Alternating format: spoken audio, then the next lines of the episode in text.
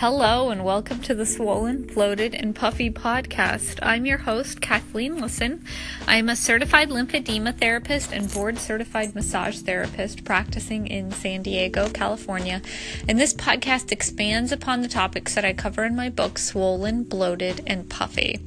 So today it's um, in San Diego for the last week or two weeks. We've been having these really hot days um, and they're warm which is delightful. I was um, sitting on the beach by the bay for about a half hour today and it was wonderful. But the downside is that we get a lot of wildfires. Um, if you have been listening to the news you know there's a few wildfires here in southern california and in san diego the humidity in the air is just close to like zero. It's really bad um, I've been waking up with like a dry nose for the past week, and my skin's really dry. I had a wonderful facial at the Holohea Cosmetic Surgery Center, and my esthetician was like, Your skin is so dry. And, and I said, You know what? Like, I've been trying to slather as much cream as possible, but it's hard to keep ahead of it. So, I just want to go over um, if you've had plastic surgery uh, recently and you're recovering, or especially if you have a diagnosis of lymphedema and you have that impaired lymphatic system, um, immune system, it's super important to take a few steps to um, kind of combat the low humidity in the air and how it might be affecting us.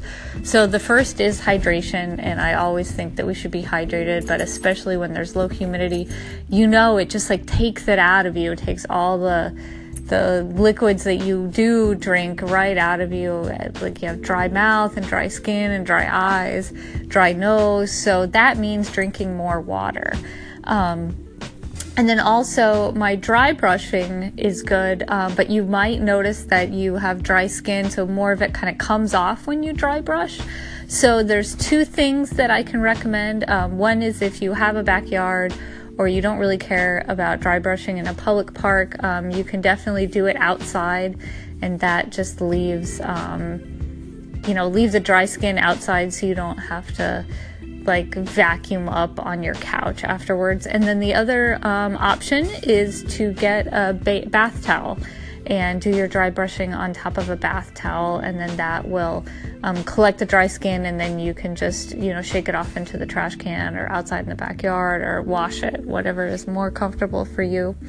Um, and then also with the dry skin, we really need to focus on hydrating it. Um, hydration for the skin isn't just um, because dry skin is unsightly, it's because it's actually dangerous. Um, the skin is our protection from the world and bacteria, and when the skin is dry, it's more um, easily torn um, by the tiniest things, as um, you might have uh, been able to already tell with your body. If you have dry skin, it just it tears uh, more often. You can get a cut like really easily if you have dry skin.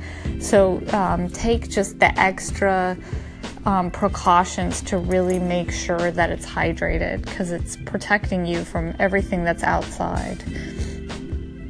And also, um, it's if it's hot like it is in uh, San Diego, then the lymphatic massage and you know making sure you do your pumping.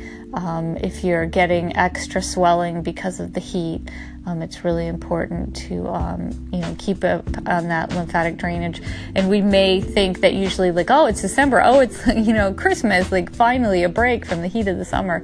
But if it's you know this weird heat in December, then we have to you know kind of act exactly like the summer and take those same precautions. Um, especially if you are like me and you go out uh, to the beach to enjoy the good weather. Make sure you have that sunscreen handy um, to protect your uh, winter skin. So, those are my tips, and um, I hope everyone stays safe from the fires and uh, keeps their skin and their body safe and hydrated. Have a good day.